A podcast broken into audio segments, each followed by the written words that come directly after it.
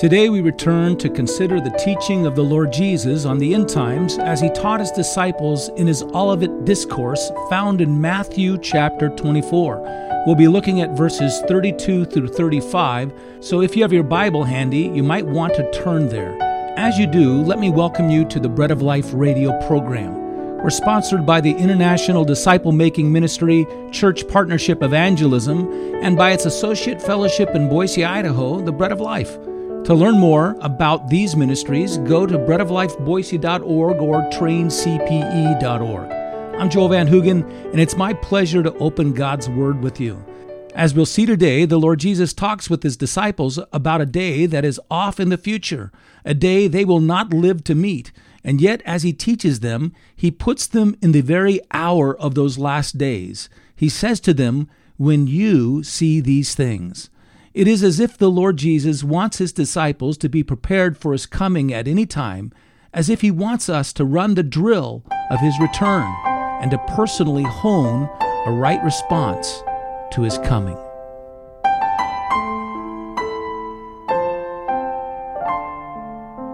From the fig tree, learn its lesson. As soon as its branch becomes tender and puts out its leaves, you know that summer is near. So also, when you see all these things, you know that he is near, or it is near, is how it might be in many of your translations, at the very gates. Truly, I say to you, this generation will not pass away until all these things take place. Heaven and earth will pass away, but my words will not pass away. I'd have you just take a note as we begin our passage here that the application to what we're reading here to a large extent is what the Lord Jesus says in this last verse Heaven and earth will pass away, but my words will not pass away. The Lord Jesus actually uses on two different other occasions a similar phrase, but on those occasions he says that the law of God or the word of God or the scriptures cannot be broken. Heaven and earth will pass away, but the law or scriptures of God will not pass away. And now the Lord Jesus speaks of his own words standing the exact same place. He speaks with that same kind of prophetic authority. He's calling his disciples to put their hope and their trust and their focus on what he has said. And they're to remember his word when everything around them is, in a sense, being fulfilled and all of the awful things that he is proclaiming and prophesying, even in this passage, are being fulfilled. We just want to make an observation right off the bat from the passage that we've just read. Let your eyes focus in on verses 32 through 35. But having read the rest of the passage, you'll have picked up on this as well. And let's make an observation here. Let's just say this The Lord Jesus is interested in his people in every age. The Lord Jesus is interested in his people in every age. As he speaks, as he teaches, as he instructs, as he answers James and John and Peter, his interest is not only in James and John and Peter. He's interested in his people and those who come up after them in every age. And he's interested in us. And he's interested in those who come after us and he speaks his words directly to people in every age. What I want you to consider here are the pronouns that are being used. Jesus is speaking to James and John and Peter in answer to a couple questions that they've asked. Basically, they've asked, he's told them that the temple is about to be destroyed. They say, when is the time that, when will, what will be the sign of that taking place and when will it happen? And they conflate this with the end of the age, the end of that period of time that will then be taken over by the Messiah coming and reigning upon the earth. And that's the end of the age. When will be the sign of the end of the age and of your appearing? They put them together. The Lord Jesus, to a large extent, in his answer, will allow these to be mixed together and held together to some extent, although there are subtle things Christ says that pull them apart from their understanding and for their consideration as time goes on and as time goes by. But they've asked this question, and in answer, Jesus speaks to them of certain things that will take place. In fact, in answer to the question, when what will be the sign of the temple's destruction? You'll find the answer given in Luke chapter 21. By the way, here's another thing that we've mentioned before, but Mark chapter 13, Luke chapter 21, Matthew chapter 24 are all recounting the Olivet Discourse. That's what this is called, this moment of time when the Lord Jesus is particularly speaking to these three of his disciples and giving him this instruction. In Luke 21, the Lord Jesus tells them that the sign of Jerusalem's destruction will be its surrounding by an army. And it was surrounded in about 66 AD, four years before 70 AD when the temple was destroyed. And it was fulfilled. And so he gives them that prophecy. And then the Lord Jesus telescopes out from that point in time in his answer to the question to the end of the age and those things related to the end of the age. And he tells them of an unknown time that's beyond them, which he will later reveal to them. He doesn't exactly know himself, only the Father knows.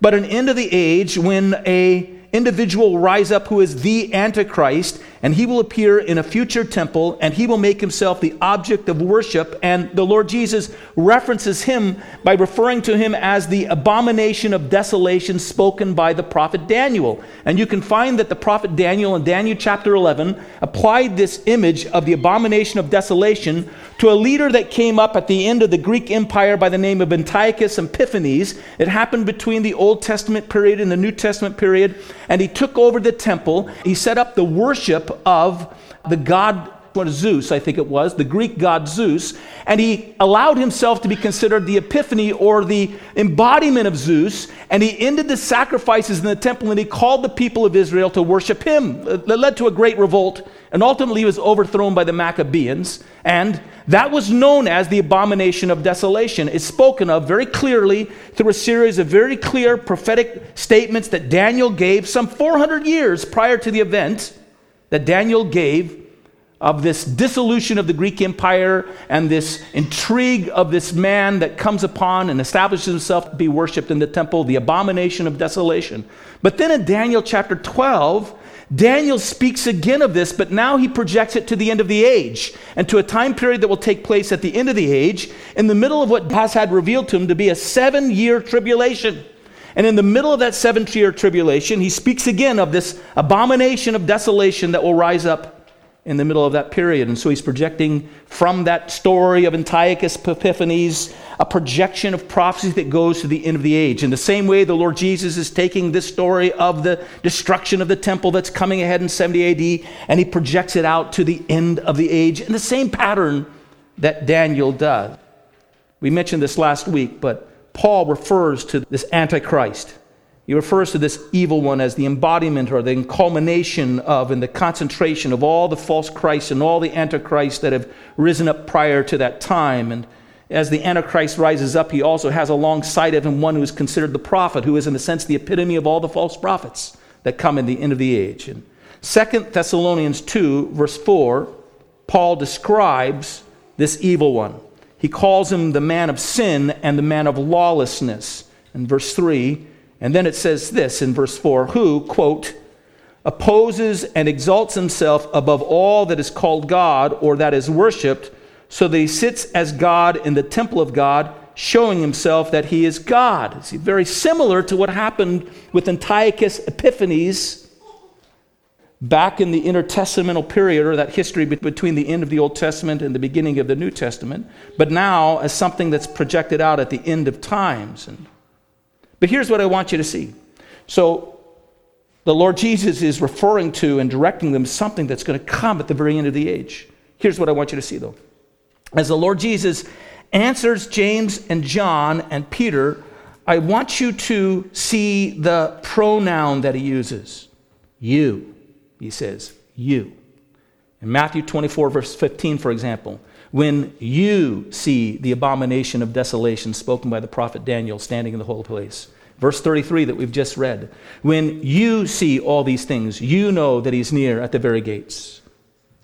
Now, what we know is that of all of those three, only John was living at the time that Jerusalem was overtaken by the Romans, and General Titus was his name, and Jerusalem was destroyed, and the temple was destroyed in 70 AD. And we also know that John wasn't in Jerusalem at that time, so he didn't see these things take place. And we know that none of them are going to be around at the end of the age when the abomination of desolation takes place and the man of lawlessness is revealed that Paul was talking about in 2 Thessalonians 2 4. It hasn't happened yet. And yet, when the Lord Jesus speaks to them, he speaks to them using this term you. He puts them in that moment, in that time. And how are we to understand these things? How are we to make sense that the Lord Jesus answers these three with this pronoun you when you see this, when you see this? And all through this prophecy, all through the Olivet Discourse, he speaks to them as you. And I think what we need to understand is that the Lord Jesus, as he speaks to them, is pressing forward to speak to those upon whom these events will fall. The Lord Jesus is interested in those who, in the hour of that moment, will be alive and they will have access to His words. And He speaks directly to them in that hour and He wants them to understand and discern what is happening in that moment. And His words will warn them of that hour and they will also encourage them in that hour. And so the Lord Jesus, in a sense, is speaking all the way out to those who will be present at that moment when they see these things taking place. At the same time, we have to understand that Jesus is answering James and John and Peter. And he wants them to hear the instruction that he's giving for themselves. He wants them to mentally, in a sense, put themselves in that hour and to provoke from them the same kind of anticipated faith that will be needed for those who will, that hour will actually come upon them and will actually take place. And so, in the same way, I would say this that the Lord Jesus is speaking to us.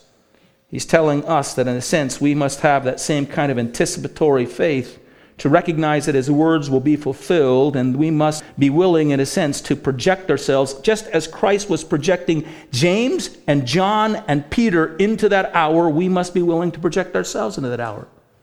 Because the test in the midst of that truth is how will we respond? What will we trust in?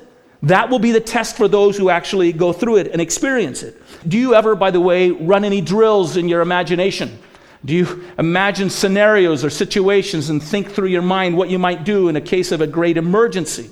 Uh, our home right now has been approved by the government to give us permission. This just happened in the last year. We now have the government's permission to take care of our son, Jack Henry. As you know, Jack Henry has some significant handicaps. But in order to go on with the government's permission to take care of Jack Henry, Every month we have to have a fire drill in our home. We have to pretend the house is on fire and we have to find our way of escape and we have to know we're going to meet and we've got to get Jack out of the house and we do it every week. We, we have some kind of exercise. We run some kind of drill in case that situation might take place and come upon us. I think as we look at this passage that the Lord Jesus wants his disciples to run the drill. Just after this, the Lord Jesus will say, Of that hour, no man knows except for my Father. Maybe it's possible that the Lord Jesus doesn't know whether James and Peter and John will be the use, the ones that will see that hour. Maybe he, he doesn't know that it'll be us or others. But he speaks in such a way that they run the drill they run the experience through their own minds and they consider their own response to the situation. And ultimately, the outcome of the response is they're to trust in His Word. They're to endure. They're to look to Him. They're to count upon Him. They're to, we are to run the drill. We're to live not ruling ourselves out from anything that might come before us and that Christ speaks of, but consider it as something that we must at least be willing to enter into in our minds. And Having said all that, by the way, I'll just tell you just if anyone's curious, I believe in what's called a pre tribulation or rapture. I believe that the Lord Jesus is coming. I'm anticipating that I'll be raptured, and be, if He should come and the tribulation should come upon us, my anticipation is that I'll be raptured out of that experience. We don't find this in this passage. I've not been preaching on it. I have a, a reason for why I believe this, and, and that's that the Bible reveals to us a certain sense of imminency of Christ's return for His people, that it could come at any time and at any moment. And it's not merely impending, this has been The Bread of Life, a ministry of church partnership, evangelism, and the Bread of Life Fellowship in Boise, Idaho. We are at work to take this gospel to the ends of the earth, and we need your prayers and your support. To learn more, go to traincpe.org or breadoflifeboise.org. Until the next time, may God bless you.